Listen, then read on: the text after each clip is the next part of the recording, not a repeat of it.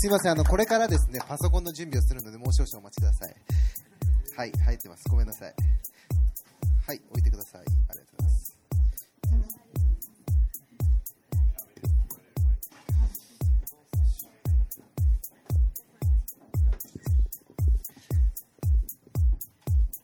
多分まだですね、来られると思うので、ちょっと前の方に詰めていただくといいかなと思います。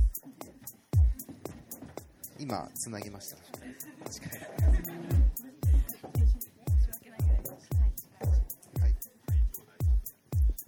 あのー今日ですね、ここ、リシンクブックスっていう本屋さんなんですけど、えー本とビールと焼酎とっていう、あのーコンセプトでやってるので、皆さん飲みながら、飲みながらやりますんで、飲みながら飲んでくださいね。大丈夫ですか？ありますか？で、途中でもしお酒飲みたくなったら、あの、隣の人に遠慮せずですね、ちょっとあの、飲み物をゲットしに行っていただいて、えー飲みながらできればなと思います。さあ最初に乾杯したいなと思うんですけど、皆さんまだ、あ、あ、あ買えました？もう飲み、飲み、飲み終わっちゃいました？一気飲み、一気飲み。あれ、皆さん結構ない、ないですね。じゃあ、あの、エア乾杯をちょっとしていただいて。はい。ということで、じゃあですね、えーっと、乾杯の、まず乾杯の温度はですね、えー、古賀さんの方からちょっと、よろしいでしょうか？はい。皆さん、あの、エア乾杯していただいて、でも本当に途中抜けていただいて、あの、買いに行っていただいて、えーけ、あの、問題ございませんので、じゃあ古賀さんちょっと乾杯を。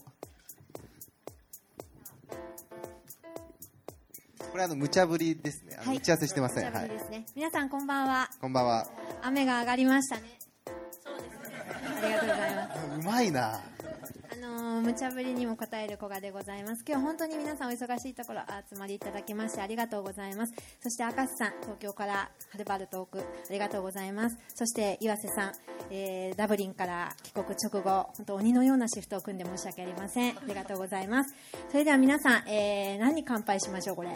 やっぱり、あれじゃないですあれですね。はい。えー WBC ワールドバリスタチャンピオンシップ2016、えー準優勝に輝きました日本代表、えー岩瀬義和さん、えー優勝おめでとうございます。おめでとうございます。乾杯。乾杯ですよね。おめでとうございます。はい。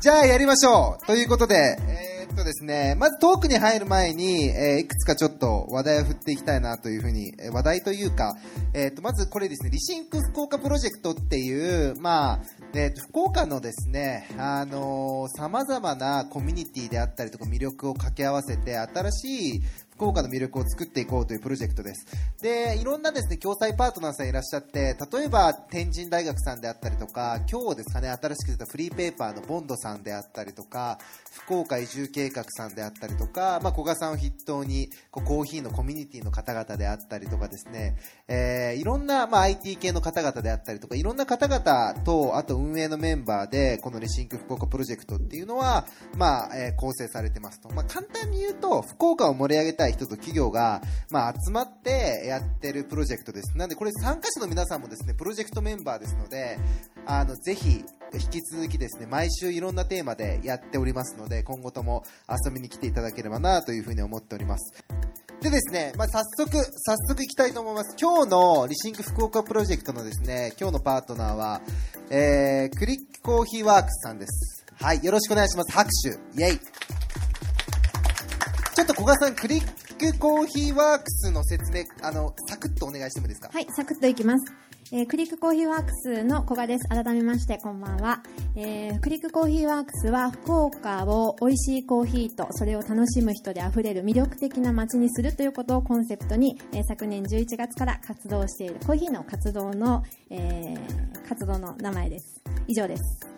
サクッとしてますね。サクッとしました。あの、皆さんご存知かどうかわからないですけど、福岡のコーヒー業界って超すごくて、あの、日本の中ではもちろんトップなんですけど、世界で見ても福岡のコーヒー業界ってすごいんですね。で、夜までコーヒーが普通に飲めるとか、それはまあ、皆さんの普段の生活の中にあると思うんですけど、例えば飲んだ後にコーヒー屋さん、カフェに行って、みんなでおしゃべりして帰るとか、朝から開いてるコーヒー屋さんがあるとか、すごい焙煎のお店があるとか、すごいかっこいいカフェがあるとか、そういうのって日本の中でも世界の中でも本当に珍しくて、そういうまあ、コーヒー文化みたいなものをこう引っ張ってるのがクリックコーヒーワークスさんだというふうにご認識いただければなというふうに思っております。はい。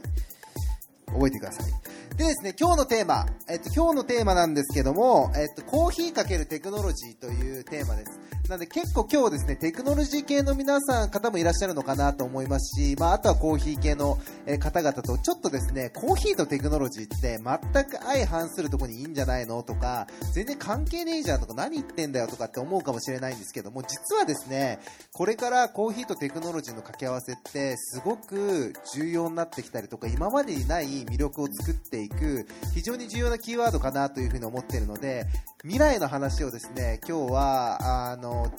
岩瀬さんと赤瀬さんを中心にですね、繰り広げていけいければなと思うので、今は何のこっちゃというふうに思っている方方が多いかと思うんですけども、あの、ぜひ楽しみにトーク聞いてください。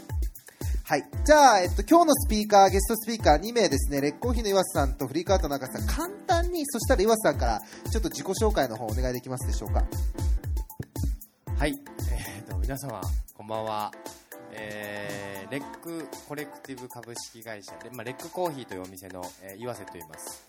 えー、とレックコーヒーは、まあ、2008年に移動移動販売から、まあ、スタートしたあのコーヒー屋さんで、まあ、今あの福岡市内に3店舗ありまして、えー、と皆さんに美味しいコーヒーを、まあ、届けられるように頑張っている、まあ、お店でございます、まあ、そこであの、えーとまあ、バリスタもしておりますし、えー、と一応あの、えー、とオーナーもしておりますし、えーこういうところで喋ったりもしてますし、まあ、あの非常に短み皆さんにとって身近なあのバリスタであり続けたいと思っている岩瀬でございますよろしくお願いしますよろしくお願いします。拍手。イェイ。レッコーヒー行ったことある人、手挙げていただいていいですか？ありがとうございますもほぼ全員ですね。ほぼ全員美味しいですよね。僕はあの、レッコーヒーのエスプレッソの味が結構衝撃的で、すごくフルーティーでユニークな味が、味で、あんなにこう、美味しくて、かつ驚きと発見があるエスプレッソっていうのを生まれて初めて飲んだなっていうぐらい印象的なエスプレッソでした。ありがとうございます。ありがとうございますはいじゃあ、えっと、フリーカートの赤瀬さん、ちょっと自己紹介お願いします。こんばんは。こんばんは。えーっと、フリークアウトってご存知の方いらっしゃいますか？あ結構いますね。はいや。っぱり少ないですね。レックコーヒーに比べたらダメですね。えーっと、広告の配信事業をやっている会社になります。で、まあ、ちょっとフリークアウトって変な名前なので、フラフランク・ザッパのあの曲名から取った名前でして、えーっと、ありえないみたいな意味なんですけどね。あの、海外で、あの、名刺で、名刺交換すると、What's フリークアウトって感じで驚かれてしまうような、そんな名前です。あの、今、フリークアウトでは CTO をやっていて、えーまあ、その前ヤフー、ヤフーは今もあの在籍してるんですけども、ヤフーでも CTO をやっておりました。ヤフージャパン知ってる人どのくらいいますか？手挙げていヤただいて。フージャパン。あ、結構みんな知ってますね。あ、でも、やっぱりレッコーヒーにはかなわないですね。今確かにレッコーヒーの方があの、あ、あ、でも比率多かったですね。はいレックコーヒー調べるときは僕ヤフージャパンで調べあます確かに確かに確かに。ありがとうございます。えっと今日はコーヒーとテクノロジーということで、まあ、ぼ僕もあのどんな会会話になるかわからないんですけれどもちょっと楽しみに、えー楽しんでいきたいと思いますよろしくお願いしますよろしくお願いします。あの、赤瀬さんは、ま、皆さん、あの、IT のエンジニアってなんとなくわかると思うんですけど、その IT、日本の IT エンジニア業界のトップです。もともと Yahoo の、まあ、そこまで、そ、そ、そ、なんかいろいろあると思うんですけど、本当トップで、日本の中でも本当トップエンジニアで、もともと Yahoo の CTO で、今、フリークアウトっていう会社の CTO をやられていて、本当に、まあ、エンジニアからしてみたら超憧れの存在、まあ、バリスタから見た岩瀬さんみたいな感じの、あの、日本の中の巨匠なので、ぜひですね、その巨匠対決楽しみにしていただければなというふうに思っております。はい。じゃあ、あ、これもスピーカーになっちゃったけど、あ、そう、スピーカーですね。ちょっと、古賀さん簡単に自己紹介お願いします。はい。決まったかな古賀さん何者なんですか？私はな何者でしょう、えー私は佐世保市あの長崎県佐世保市生まれでございます。であの福岡福岡言ってますけど実は福岡はあの故郷ではありません。ただもう今は本当に福岡が大好きで、えこの街が魅力的になることっていうことを考えた時に、まあ、自分ごとで考えた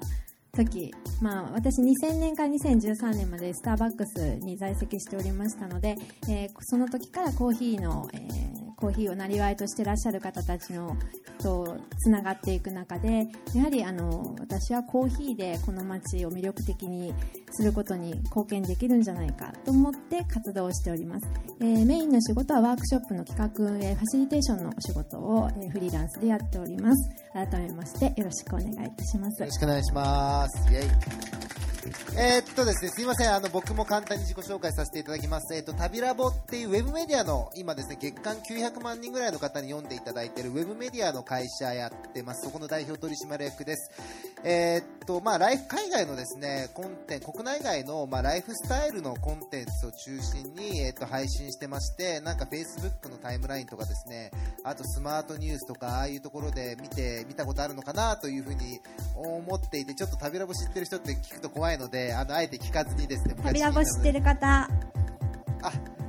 レックコーヒーに負けました。よかった。危ない危ない。で、引き続き見てください。食べる、結構面白いと思います。で、フリーペーパーとかも配布してまして、今、福岡市内で月間300箇所、あ、月間じゃない、300箇所にですね、えっと、フリーペーパー配信、配布してます。リシンクっていうフリーペーパーで、今年、今、今回からはじ福岡を始めたので、ぜひ手に取っていただければな、どっかでお目にかかる機会あるかなと思います。で、明石さんですね、うちの技術顧問でもありまして、あの、日頃からお世話になってる関係と、あと、古賀さんは、あの、岩瀬さんと普段からこう仲良しで一緒に仕事されてるので、結構こう、なまあ、な、こう、なんて、気心知れた深い話ができるんじゃないかなというふうに思っておりますので、ぜひ楽しみにしてください。はい。じゃあ早速いきます。今日ですね、いつもは、えっ、ー、と、テーマ3つに絞ってるんですけど、今日はですね、あの、1つ、すいません。話はいろいろ展開していくんですけど、あの、どういう話になるのか結構わからなかったので、わからなかったのと、あとですね、やっぱりこれですね。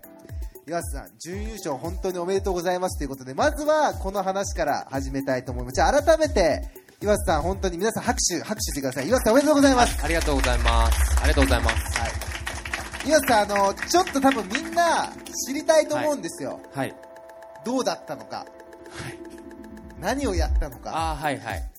ちょっとその話してもらってもいいですか？説明をですね、あの準優勝っていうと、まあ、あの優勝ではなかったということなんですけど。快挙ですよね。だって日本人で最高位ですよね。いやえっとね過去にはね優勝のねあのいるんですよ。でももちろん福岡ではあの、ね、初めてのことなんでまあいい福岡にはいい結果を持ってきたかなというふうには思っています、はい、あのまあ、私はあのワールドバリスタチャンピオンシップというあの、まあ、バリスタのあの世界大会にあの出場しまして、えーとまあ、バリスタの世界大会ってなんだっていうのを、まあ、説明すると非常になんか堅苦しくなっちゃうので、まあ、一応あのワールドバリスタチャンピオンシップなんかライブストリーミングとかライブとかで見るといろいろ検索引っかかってくるかと思いますので、まあ、そちらで見てもらうのが一番早いのかなと思います、まあ、エスプレッソを抽出して、まあ、とミルクビバレッジっていう、まあ、カプチーノに近いようなものをあの作ったりとか、あとシグネチャービバレッジっていうエスプレッソを使って、あのまあ、アレンジのドリンクをですね作ったりとか、まあ、というのを15分の中でプレゼンテーションをあの味覚の審査員にしながら、ま、するものがあるんですけども、まあ、ちなみに WBC 知ってるよっていう人ちょっと手手挙げてもらっていいですか？あ意外に多いです。ありがとうございます。あの、すごい。コーヒーファンなんですね。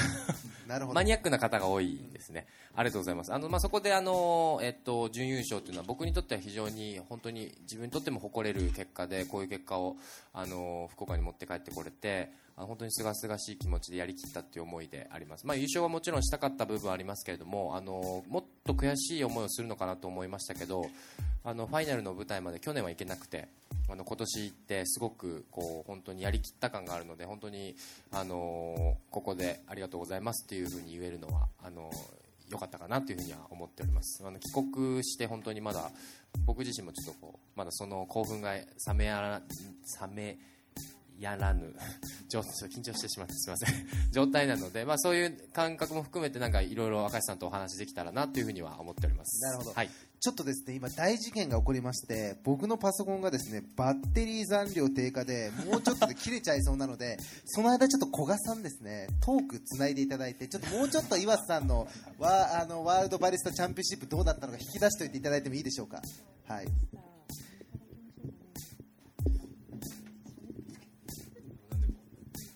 逆になんか皆さんワールドバリスタチャンピオンシップについて聞かれたいことはないでしょうか？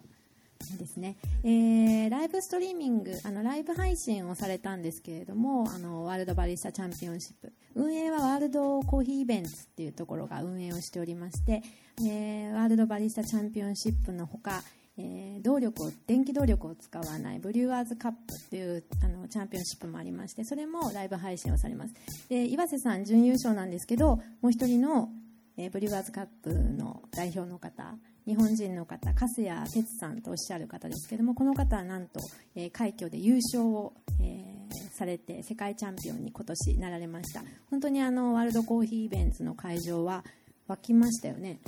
いやもうすごいすごかったですね、はい、日本人が本当に席巻したという感じの空気に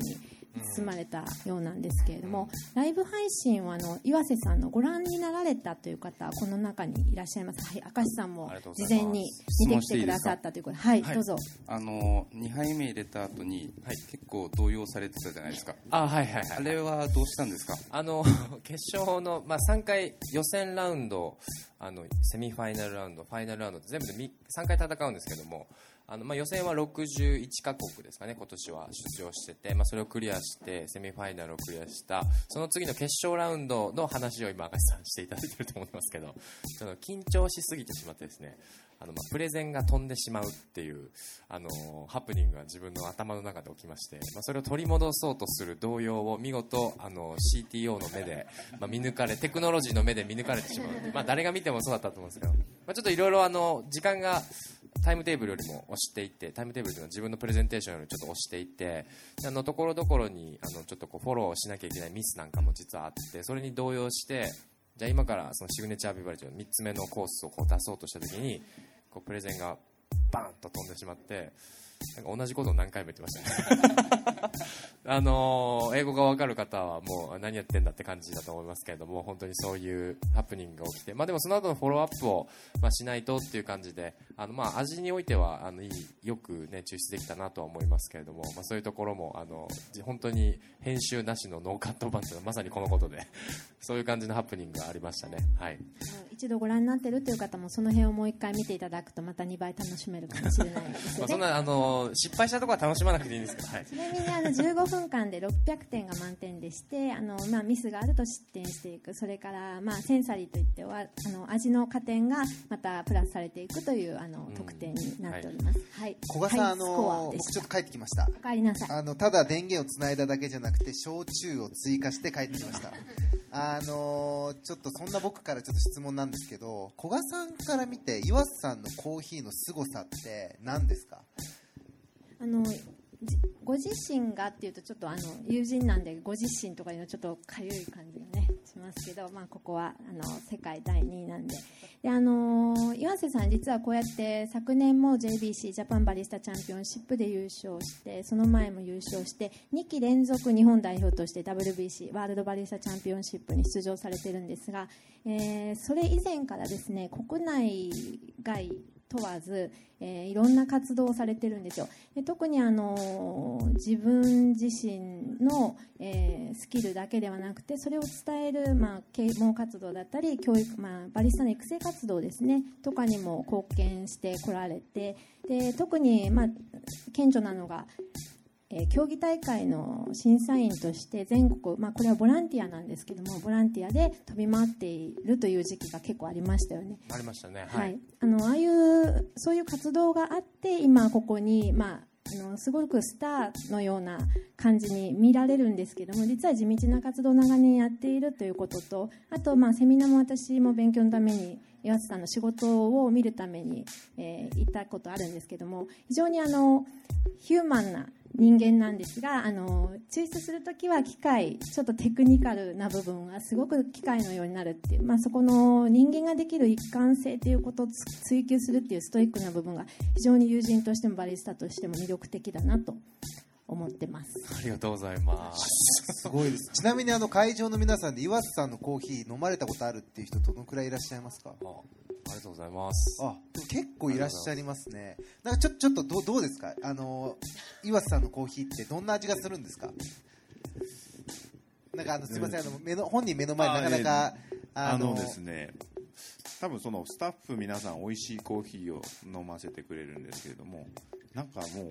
こうパワーと言いますか。へ岩瀬だみたいえなるほど。な岩瀬って書いてあるありがとうございます。それが目に浮かぶんです。かそうですね岩瀬印。岩瀬それすごい広がる。ありがとうございます。コーヒーへえちょっと僕もう一人ぐらい聞きたいです。もうちょっと誰かい前前の方で岩瀬さんのコーヒー飲んだことある人。あれ？あなんかいなくなっちゃった。あれ？さっき手挙げてた人よ。あれ？ちょちょっとあのこれあのこれ回答していただくまで次に進まないのでちょっとあの我こそは岩瀬さん左の4番目の方あいらっしゃいますじゃあちょっとこれ回していただい。て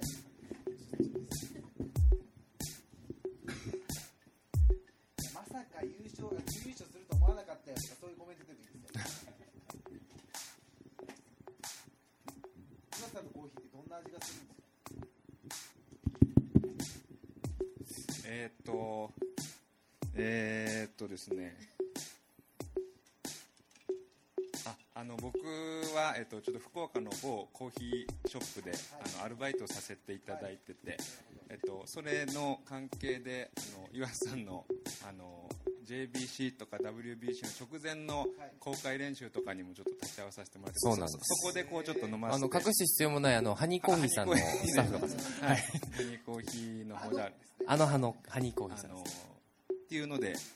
あの本当にもうだから WBC の本番直前のそうですね。を飲ませていただいたり、プレゼントあのプレゼン聞かせてもらったりとかのもあって、えー、との飲み比べとかをしたわけじゃないんですけどやっぱりなんかその魂がこもってるようなあありがとうございます。岩瀬汁みたいな。印岩瀬岩瀬汁岩瀬 汁。あ 岩瀬汁。岩瀬汁ななもう全然違うみたいな。はい、魂がこもってるような、ありがとうございはいます、、もう濃濃厚な凝縮された味かなっていうぐらいしか表現できないですけど、はい、素晴らしい。だから本当に準優勝はも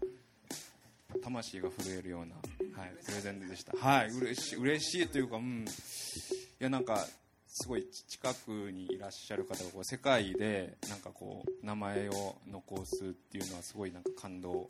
しました。ありがとうございます。ちょっとマイクを前に押していただいて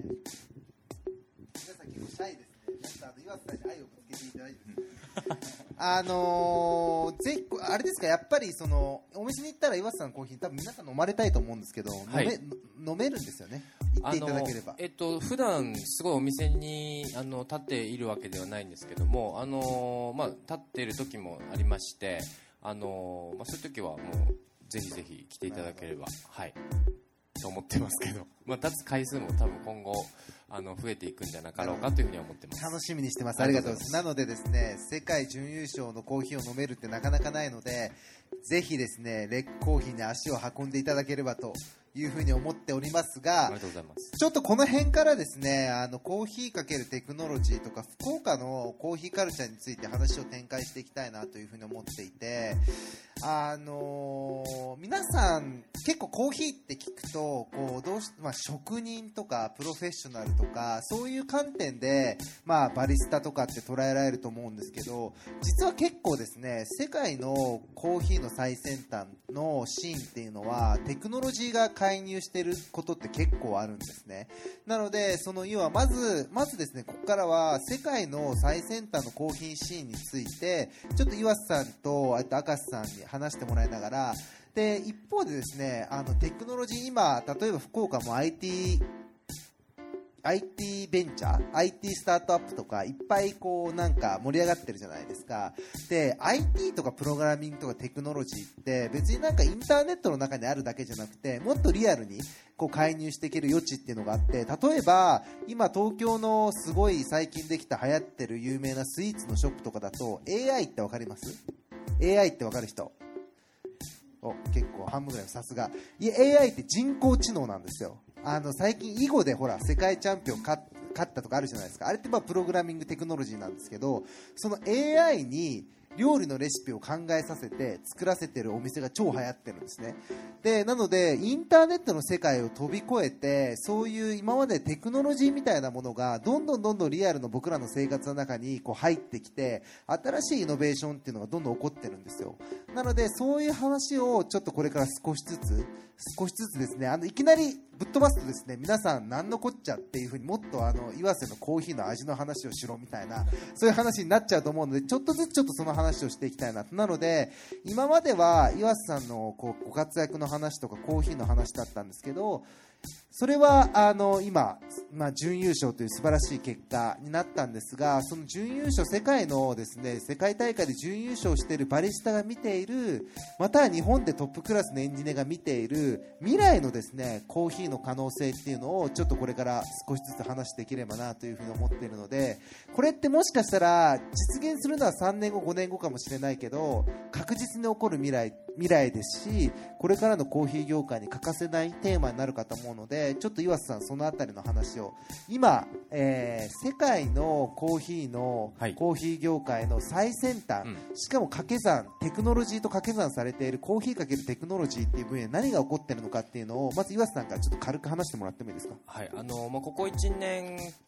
まあ、ちょっとの間に、あのえっとまあ、世界大会に去年出場して、まあ、その時はセミファイナルで負けてしまったんですけどそれ以降あの海外に行く機会も実は多くなってで海外のバリスタの仲間やロースターの仲間やもちろん逆に海外に行った後日本に帰ってきて、まあ、あの日本のロースターの人たちとかいろいろ話したり日本のバリスタの人たちがいろいろ話したりする中であのテクノロジーというキーワードでは実は話を深く入ったことはないんですけどもでも必ず、まあやっぱりコーヒーって、まあ、何かしら機械に関係しているものが多い、まあ、例えばあの焙煎するときにあの機械に、ね、入れて熱を与えて焙煎をします。でその焙煎機にもテクノロジーもしくはその、えっと、管理するっていうところでも、まあ、あのマニュアルのものからも完全にプロファイリングされてるものまでいろいろありますし、まあ、僕の専門職でいうとロースターじゃないので、まあ、あの抽出の方でいけばあの僕のあのバリスタということで言えばエスプレッソマシンですよね。エスプレッソマシンというのは本当に昔で言うとこう本当に圧力をまあかけるっていうことしかできなかったものが、まあ、温度管理であったり圧力管理であったりとか、まあ、というものがもう細かくできるようになっていたりあとはあの、まあ、フルオートメーションのあのマシンでフルオートマチックのマシンで言えばもうあの味をどのように再現するかというレシピ化したりとかするエスプレッソマシンなんかもありますしであのそういうこと以外にもあの新しいそのアイデアを出そうと、まあ、例えばブリューイングって言って、まあ、ハンドドリップがありますよね。でそうやっぱみんなしますよ。一番初めみんなするものじゃないでしょうかハンドドリップって、まあ、そういうのの人手が入れたように入れる抽出器具なんかのこのが例えばできてきたり。この前も本当にアイルランドに行ってアイルランドの会社ある会社があるんですけどそこが出してたブルーイングのマシンがもう本当になんかすごくかっこよくてスタイリッシュで、まあ、多分あれお湯の温度であったりとかいろんなものをこう駆使してそのブリューイングのこうメソッドをこうプロメプログラミングできるみたいなこともあったりとかあとやっぱコーヒーって、まあ、かっこよさもやっぱり売りじゃないですか、はい。でまあ、あの入れてるかっこよさとかもしくはその見た目のパフォーマンス力みたいなところがあのテクノロジーというキーワードにうまくコミットしてる。あとはバリスタの観点からもうちょっとこう専門的に言えば、まあ、例えば、あの僕はその、まあ、今日これ赤井さんに質問しようと思った、はいもしくはその可能なのかみたいなことがあったんですけど最近僕あのちょっと自分の中でもいろいろ世界を見させていただいてまずあの水水が違うと味が違うんですね。で最近よく測ってるのは水の TDS、まあ、高度とかペーハーとか、まあ、そういうまあまああの中学校で習うような理科の実験の中でいうそういうのでも水で味が全然違うので、まあ、その辺は自分でまあコントロールできるわけですよ。まあ、なんですけどもあとはあの濃度とか TDS と言われるものとかそのコーヒーがどのくらい水に溶け込んでいるのかみたいなものを測る数値。今までは味覚だけでこう感じてたもの。をその数値化できるみたいな。結構コーヒーって最近数値化できるようになってきてるんですよ。でそういう数値がバラバラにこうなってるんですけども唯一あの測れないものがね美味しいっていうキーワードが測れないんですよ。えー、面白い。であのまあ、バリスタチャンピオンシップって美味しいっていうものがね前提なんですけどもあの美味しいっていうものを測るために僕は多分一つだけこれは美味しい数値100ですみたいなの多分ないと思うんですよ。だから美味しいっていう数値を測るためにこう3つぐらいの軸がありまして、まあ、例えば酸味とか甘さとか苦味とかっていろいろあって、まあ、そういうのをこうある程度こう数式もしくは、まあ、テクノロジーの、まあ、せたとしてで美味しいっていう味覚のこううまいっていう味覚をですねこう数値化することもしくはそれを基準を作ってそれをガイドにしてあのバリスタが学んでいくことっていうのはできるんだろうかみたいなそういう疑問を実は持っているんですよね。僕の下の中では、まあ、これコーヒー業界に携わってる方は分かるかもしれないですけどこう味を飲んで味覚の中で舌で感じてなんぼみたいなのあると思うんですよ、まあ、だけれども、まあ、テクノロジーというところでいくとあのそういうものの軸を、まあ、物差しみたいなものをしっかりと感じながら自分の味覚を鍛えるってこうテクノロジーに我々は依存するのではなくテクノロジーと共有しながらあの教育を受けたりトレーニングを受けるっていうことが、まあ、あの今後大きくこういくんじゃないか逆に世界ではそういうのがもう進んでいるんじゃないかみたいな。それはあの人工知能がすることはまだまだ難しいかもしれませんけど、まあ、基準を作るっていうことを、まあ、コーヒー業界とあの明石さんのようなテクノロジーを持っている人たちとのそのコラボレートによって何か新しい日本初のそのガイドラインみたいなものが僕は作れるんじゃないかっていうところは今日ね一つ思っていてなんかその辺について僕のこのよくわからない質問でどう思いますかっていうところがあります。ちょっとあ赤瀬さんに答えるちょっとちょっとだけいいですか？めちゃくちゃ今の質問を若くするなっていうのとあと赤瀬さんが何者なのかっていうのをちょっと説明しておかないといけない。すねすいませんいきなりもう自分の質問いやいっちゃいましたいいもうバッチリですバッチリですありがとうございます赤瀬さんなんで今回赤瀬さん登壇していただこうかと思ったかっていうと超スーパーエンジニアなんですけど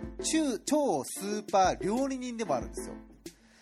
本当に料理が上手であの僕福岡にしょっちゅうしょっちゅう来てるんですけどあの本当にこれちょっとこんなこと言うと福岡の人怒られるかもしれないんですけど僕が人生で食べた今まで食べたことのあるもつ鍋の中で一番美味しいもつ鍋はこの方が作ったもつ鍋だったんですよ。っていうぐらいめちゃくちゃすごい料理人なんですね。なのでただテクノロジーとか技術とかそういうなんかなんかインターネットのデジタルの世界でコーヒーをこう切ろうっていうんじゃなくてそういう料理とかあったかいものとか美味しい美味しくない感覚的なものも分かった上でじゃあテクノロジーってどう切れるの？どういうサポートができるのっていう話が今回の前提にありますよっていうところで赤瀬さん今の質問ちょっと岩瀬さんの質問ちょっと答えていただいてすいませんいきなり。いえいえいえ。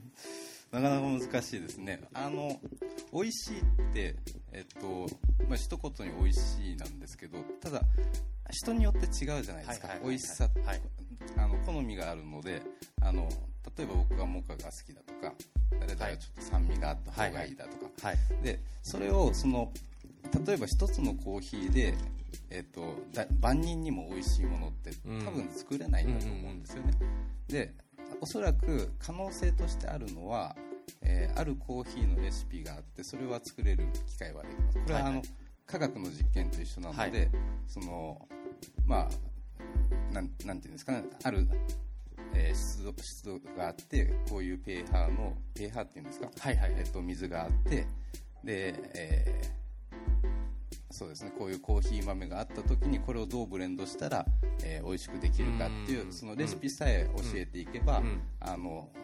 まあ、大体70点から80点ぐらいのコーヒーは作っていくことはできると思うんですよ。なるほどなるほどなるほどなるほど。であの多分コーヒーの美味しさって、えっと、たとえ同じ味だとしてもバリスタが作った時とはい。機械が作った時って、はい。全く違うものになってくると思うんではいはいこれは多分コミュニケーションであったりだとか、はい。っていうところがあると思うんですよ、はい。であのまあ、また美味しいに戻りますけど、さっき、えっと AI でパンケーキを作るっていう企業がある、まあ、僕それ知らないんですけれども仮に僕がやったとしたら、えー例えばその人の体調だとか、えーまあ、昨日飲んだだとかね、はいはい。そういう状況をもとに今日この人はこのコーヒーを出したら美味しいと思うだろうみたいな組み合わせの世界になってくると思うんですよ。なるほどなるほど。事前にやっぱりそこをヒアリングするっていうのが、まあ、まあバリスタの仕事ですからね、そそこをちゃんとした上で機械に投下していくと、はい。ははそれそれがそのバリスタの世界だとコミュニケーションの中で生まれるんだけどそれを別のテクノロジーを使ってあちょっと今日この人睡眠が足りないなとかいろんなのを組み合わせた中で、えっと、かつこの人は、えー酸味の高いものが好きだからうん。みたいなのでえ一番えっと、美味しい組み合わせの最適解を出すうみたいな、んそういう形っていうのはできるんじゃないかなっていうのは今ちょっと思いました。いいですか、はいはい。あの僕、ちょっと赤瀬さん、さすがだなと思ったのは、前にもちょっと岩瀬さんのお話ししましたけど、はい。僕、実は僕は実は僕はですねあのバリスタだったことがありまして、昔、10代だった頃に、あの横山さんいるじゃないですか、結構すごい、はいあのひはい、に僕、弟子入りしたことがあるんですよ。はいで、あの僕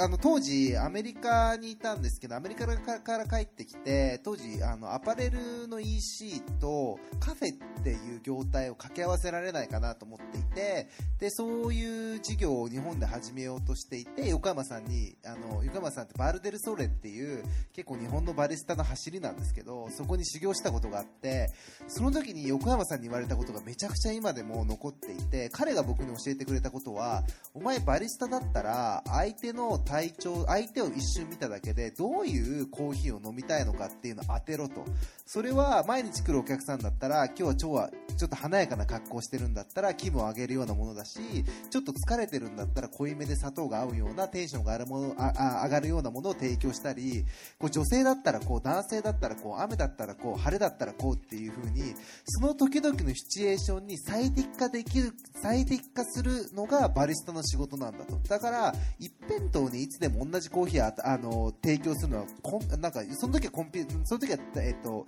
誰でもできるだろうと。それってコーヒーのなんか今のコーヒーマシンと変わんねえじゃねえかと。そうじゃなくてそこに最適化するのが本当のバリスタの仕事だし価値なんだっていうことを横浜さんがおっしゃっててで赤瀬さんが言ってるのってまさにそれじゃないですか、うん。だからちょっと僕それに今すごい感動しちゃって、うん。しましたすごい。すごい、うん。すいませんちょっと話し続けてください。いやまさにあの僕らの業態でいうとお客さんとのコミュニ僕バリスタの仕事ってあのその WBC の動画を見ていただいたら分かると思うんですけど僕ずーっと喋ってるんですよね。あの喋りっぱなしなんですよ。15分間。なんかなんかい見たことない方はなんかコーヒー入れるマニアックな大会。まあまあその通りなんですけれどもどちらかというとなんでそんなに喋らなきゃいけないのっていう大会なんです。喋りうまいですもんね。いやいやいや。でそれで喋るんですけど何を喋ってるかというとなんで今日はこのコーヒーを準備したかということとこのコーヒーにおいて私は何を表現したいかっていうことと、まあ、あと提供する、まあ、それぞれのカテゴリーのドリンクで、まあ、どんな味わいがするとかこういう味わいがするかこういうことやたあの楽しんでほしいみたいなことをまあ言うんですよね。結局あのバリスタの仕事ってコーヒーを美味しくし入れるっていう、まあ、当たり前のその一番その技量としてお客さんが求めてるものなんですけどもそれ以外にもやっぱその半分はですね、まあ、接客サービスっていうか、まあ、このバリスタだから飲みたいとかこのバリスタが入れるから美味しい、まあ、もしくは美味しいか美味しくないか以前にこのバリスタが入れるから飲んでみようと思うとか、まあ、ちょっとおい接客を受けなかったらそうでもないんだけど接客を受けると美味しく感じてしまうその魔法のスパイスみたいな、まあ、そういうものがあると思うんですよ。でやっぱりそれはやっぱテクノロジーでその魔法のスパイスというか、まあ、その後押しする付加価値みたいなものはテクノロジーではあの今の中では僕は想像できないですけれどもやっぱりそこには必ず人が介入していてまさに、まあ、明石さんがおっしゃるようにそのヒアリングをしたり届ける上でのやっぱり人が介入するっていうことが美味しいものをこう最終的に人が、まあ、作っていくっていうことなのかなっていうのは今聞いて僕はすごくお二人のお話を聞いて僕も横山さんすごく尊敬するバリスタの方なのであの、まあ、僕もそれをちょっとスタッフに言っていきたいと思います。ちょっと赤瀬さんの方からちょっと話 Love FM Podcast. ラブ f m のホームページではポッドキャストを配信中スマートフォンやオーディオプレイヤーを使えばいつでもどこでもラブ f m が楽しめますラブ FM.co.jp にアクセスしてくださいね Love FM Podcast.